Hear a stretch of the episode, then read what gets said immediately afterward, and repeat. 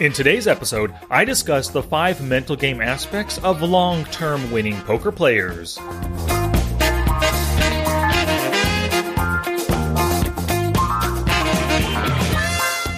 Welcome to Smart Poker Study.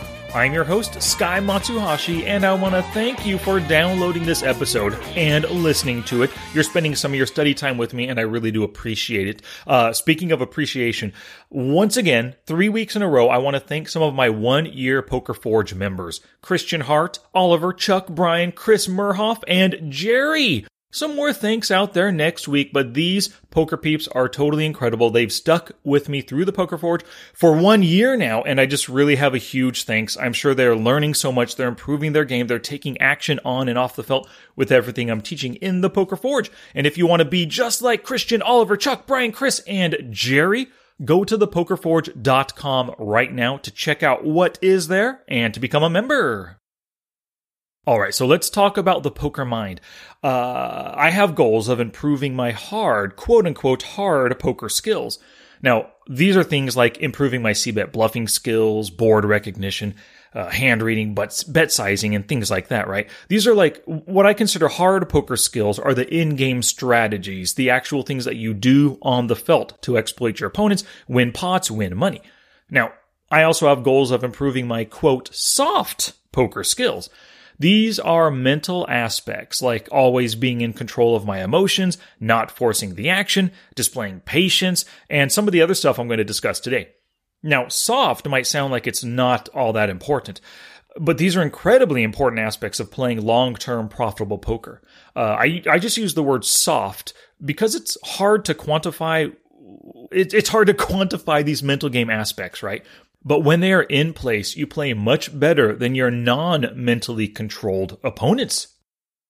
And lastly, if by the end of this episode you learn a little something and you think you've got a friend out there, a poker playing friend, who maybe could use the same knowledge that you just gained, please send them to the show notes page, smartpokerstudy.com slash pod 301. They can go there, read the show notes, which is basically a transcript of this episode, as well as uh, uh, listen to the podcast episode right there. Alrighty, let's get to the five aspects of a winning poker mind. Gambate! This is damn exciting stuff. All right, so let's talk about the poker mind. It is patient and persevering, open minded, always calculating, never emotional, and it constantly strives to always make the best play with the information available. Now, for most people, it takes years of focused, concentrated effort to develop a strong poker mind. And let me tell you, my poker mind, it's not anywhere where I want it to be just yet. It's slowly getting there. You know, it's always a work in progress because I still tilt. I still make illogical decisions. I get angry. I have to quit sessions to avoid spewing chips. Uh, I miss important details. And sometimes I play with vengeance to win back losses that uh, when a fish sucks out on me, that kind of thing. So it's always a work in progress, both on and off the felt. Now, on the felt, I try to be present in the situation and aware of my mental state, and I do things like meditating, taking breaks, doing a warm up before my session, uh, uh, uh, ditch distractions. You know, I do all this stuff to keep me focused. Also, while I'm playing, I tag hands where I know I made like a mental mistake so that I could review those later on. Now, off the felt, I review those tagged hands to get a sense of why I was mentally off in the hand.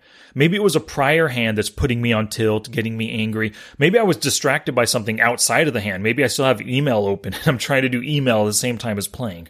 Right?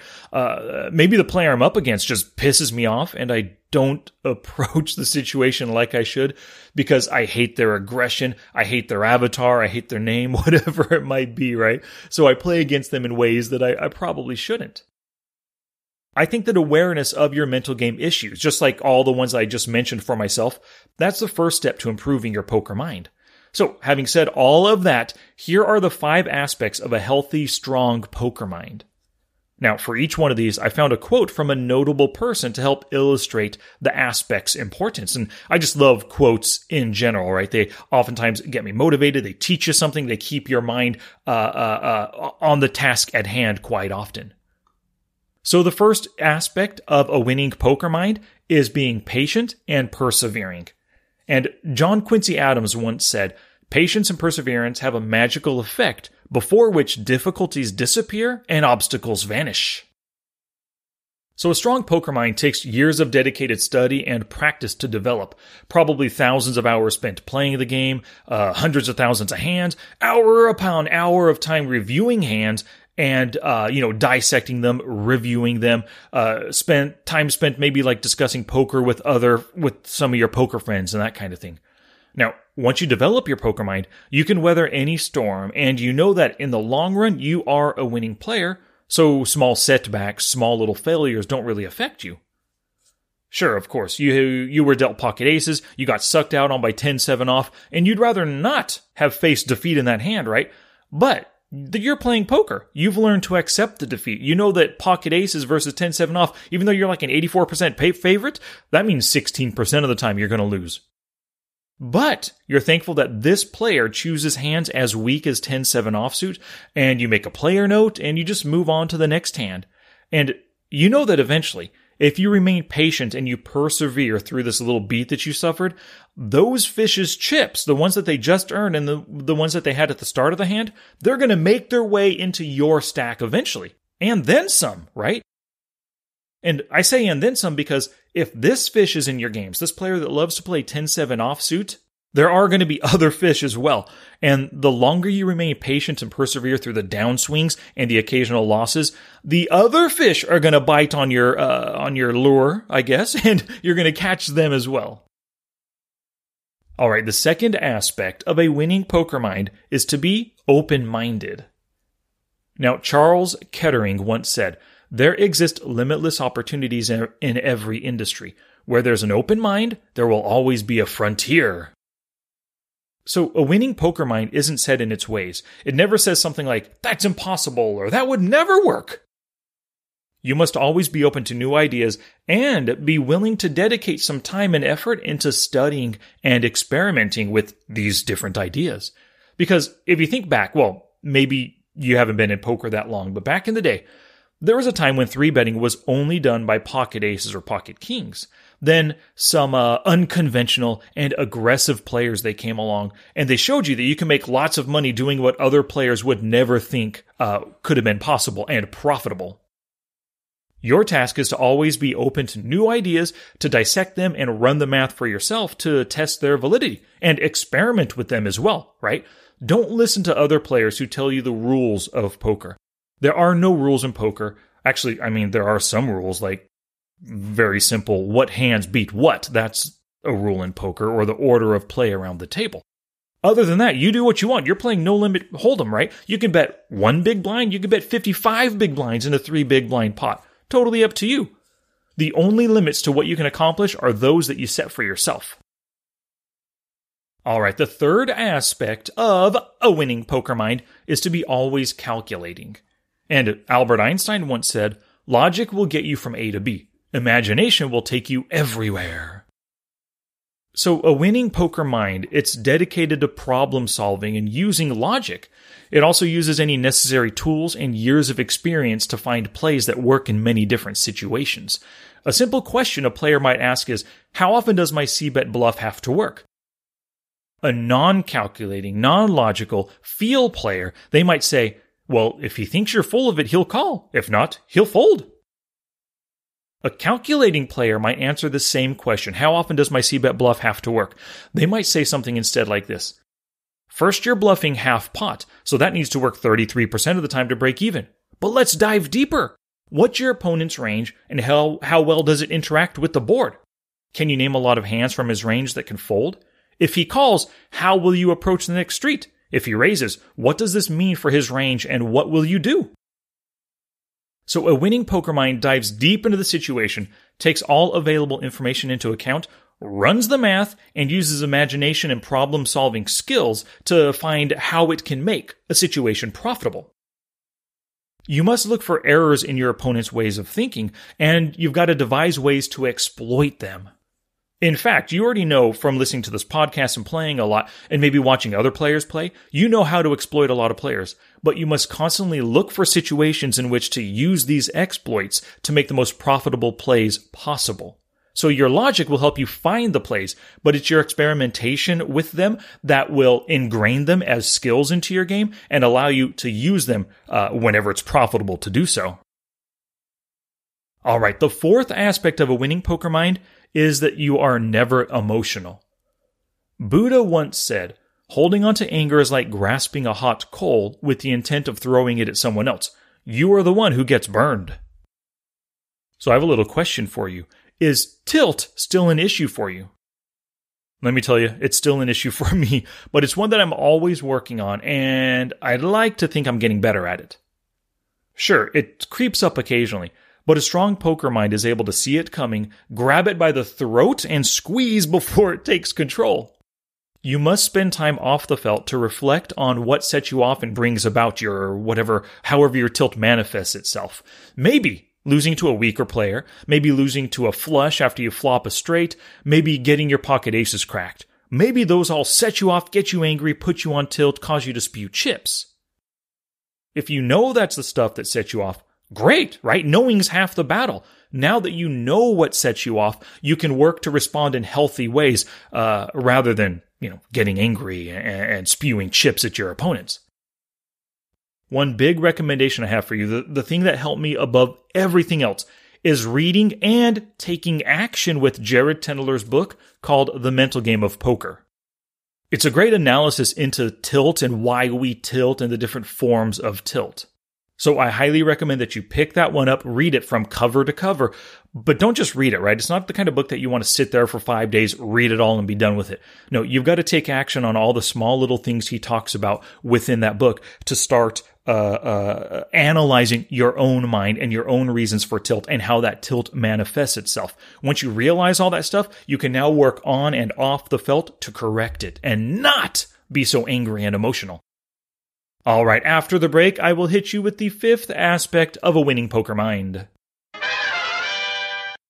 All right, a few quick shout outs here. These wonderful poker peeps picked up Poker Tracker 4 through my affiliate link. They went to smartpokerstudy.com slash poker tracker 4. They checked out the Poker Tracker 4 goods. They verified that it works with their online site, and then they made the purchase. So I gotta thank Mirko Roberticchio, Alex Rostvelt, Philip DiPatrizio, and Daniel Palermo for supporting me this way. Once they made the purchase, they emailed me their purchase confirmation, and I replied back with my smart HUD for Poker Tracker 4, which is my custom built HUD that I built myself. It's the one that I use every single day in every single session I play. And speaking of the Smart HUD, these wonderful poker peeps already had Poker Tracker 4. They were just missing the best HUD in the business. So they went to smartpokerstudy.com slash smarthud and purchased the Smart HUD for Poker Tracker 4 directly through that site, uh, or through that page. So I want to thank Paul Curran, Timothy Just, Gearens, Stacy Dickey, Jeff, Ben Sammy, and Nick for doing that. Thank you all so much for your support. Once again, if you want the Smart HUD, smartpokerstudy.com slash smarthud. And remember, it's for Poker Tracker 4 only. All right, let's get back to it. And here it is, the final aspect of a winning poker mind. Strive to make the best plays, always. Now, William Pollard once said, It's not always what we know or analyzed before we make a decision that makes it a great decision. It's what we do after we make the decision to implement and execute it that makes it a good decision. So, a winning poker mind always considers the options and all the information available. Weak players do things by default, like just always c-betting, checking to the c-bettor, always calling withdraws, always set mining with small pocket pairs pre-flop, etc. The great thing about being an online poker player is that when it's your turn to act, your options are always presented to you. Little buttons just pop up on the screen fold, call, raise. Now it's your job to consider the merits of each play and choose the best one. If calling puts you in a bad spot on the turn, then the other options of raising or folding are available, and you have to go with one of those. But how do you do this? You strive to always make the best play by taking all information into account. In any hand of poker, there's so much info available, like player type and HUD stats, notes on how they've played in the past, positions of the players involved, bet sizes, stack sizes, pot sizes, prior street actions. the range your opponent has and how it interacts with the board, uh, what the future will look like once you make your play right now, all that kind of stuff, right? You've got to use that information to place your options along the EV spectrum. And if you go to the show notes page, you can see what the EV spectrum looks like. It's basically a line that extends from the middle neutral EV spot to the right, which is positive EV, and to the left, which is negative EV. Any play that is positive EV, it's worth making that play. And you always want to choose the highest EV option. Anything to the left of the neutral EV line is a negative EV option. That means it, it loses you money in the long run. So you want to avoid those negative EV plays. Now, let me give you an example hand of EV thought and, and considering all of your options along the EV spectrum. And if you want to see what the situation looks like, you can go to the show notes page for a little screenshot of this hand. So, first off, you are dealt ace 7 offsuit in the small blind. A loose aggressive player in the middle position opens full pot to 3.5 big blinds. A fishy button player calls, and now it's your turn to act. Now, when it's your turn to act, three little buttons pop up fold, call, and raise. Now, this is your cue uh, to consider your different options because a lot of people might say, "Oh, I have an ace, I got a call." Not necessarily, right? You must uh, uh, think of each of your options and place them along the EV spectrum. So let's think about that first option of folding. That puts zero dollars at risk, zero big blinds. So it's a neutral EV decision. It's just right there in the middle of the EV spectrum. Now, your other option is to call. And sure, you have an ace, but you have to put in three big blinds to see the flop out of position against three other players because after you call, the loose aggressive big blind is probably going to call as well with that uh, with that growing pot, right? After he calls, you're going to be out of position against three other players, and two of them are very aggressive. If you look at that screenshot in the show notes, villains one and three. Villain one is a 58-27 player. Villain three is a 52-43 player. Very loose aggressive just in general. Now, does that sound like a winning spot to put yourself in? Out of position against three players, two of them being super loose aggressive. The pot's going to be 14 big blinds and you're going to hold a measly A7 offsuit? Nope, not at all, right? Not not positive EV at all. So it's a it's a negative EV situation. Now your final option is to raise. So if you raised right now with A7 offsuit, it's a total bluff you want everyone to fold. Now, you do have an ace blocker, but that's about the only thing that you've got going for you. So far against these players, you haven't seen how the open raiser nor the caller responds to three bets because you've only played 21 hands against one of them and 10 hands against the other. Neither has faced a three bet yet. And given that the pot is already 8.5 big blinds before it gets to you, you'll probably have to raise it like 15 big blinds or more just to hit their pain threshold to get them to fold. And if you get any callers, they're almost all, they're almost always calling with better hands, right? Could be ace jack, it could be ace 10, but those beat your ace 7, you know? And your ace 7 isn't even suited, and of course it's not connected. And so that decreases your hand's chances of making money when called. Because can't hit straights, can't hit, or you can't hit as many straights nor as many flushes. Lastly, both players don't already like folding to flop C bets, so it might take multiple barrels to get them to fold if you do make the raise here. So if you look at the third screenshot in today's show notes page, once again, smartpokerstudy.com slash pod 301, you can see where I place these three options on the EV spectrum. Fold is right there in the middle at neutral EV. Calling is to the left of that at negative EV, and raising, raising even further to the left, more negative EV. So, as I've placed these options, folding is the best play. So I would fold this hand and watch the action to see if I can't learn from these opponents. And that's what you need to do. In order to always make the best play, weigh your options with all the information available. Visualize the options on the EV spectrum, then make the most positive EV play, even if that's folding. Challenge! Here's my challenge to you for this episode. Use the EV spectrum in your next five sessions. I want you to draw it on a piece of paper, and every time it's your turn to act, visualize your options along the spectrum. Take all available information into account and simply choose the most positive EV play. And I want you to tag any hands for review where you're just not sure of the best play. And just in general, if you're ever unsure of what to do, folding's probably the best play because that risks zero chips, just exits you from the hand, and then you can continue watching the action to learn from it. Now it's your turn to take action and do something positive for your poker game. Oh, that's it now. Get out there and be somebody.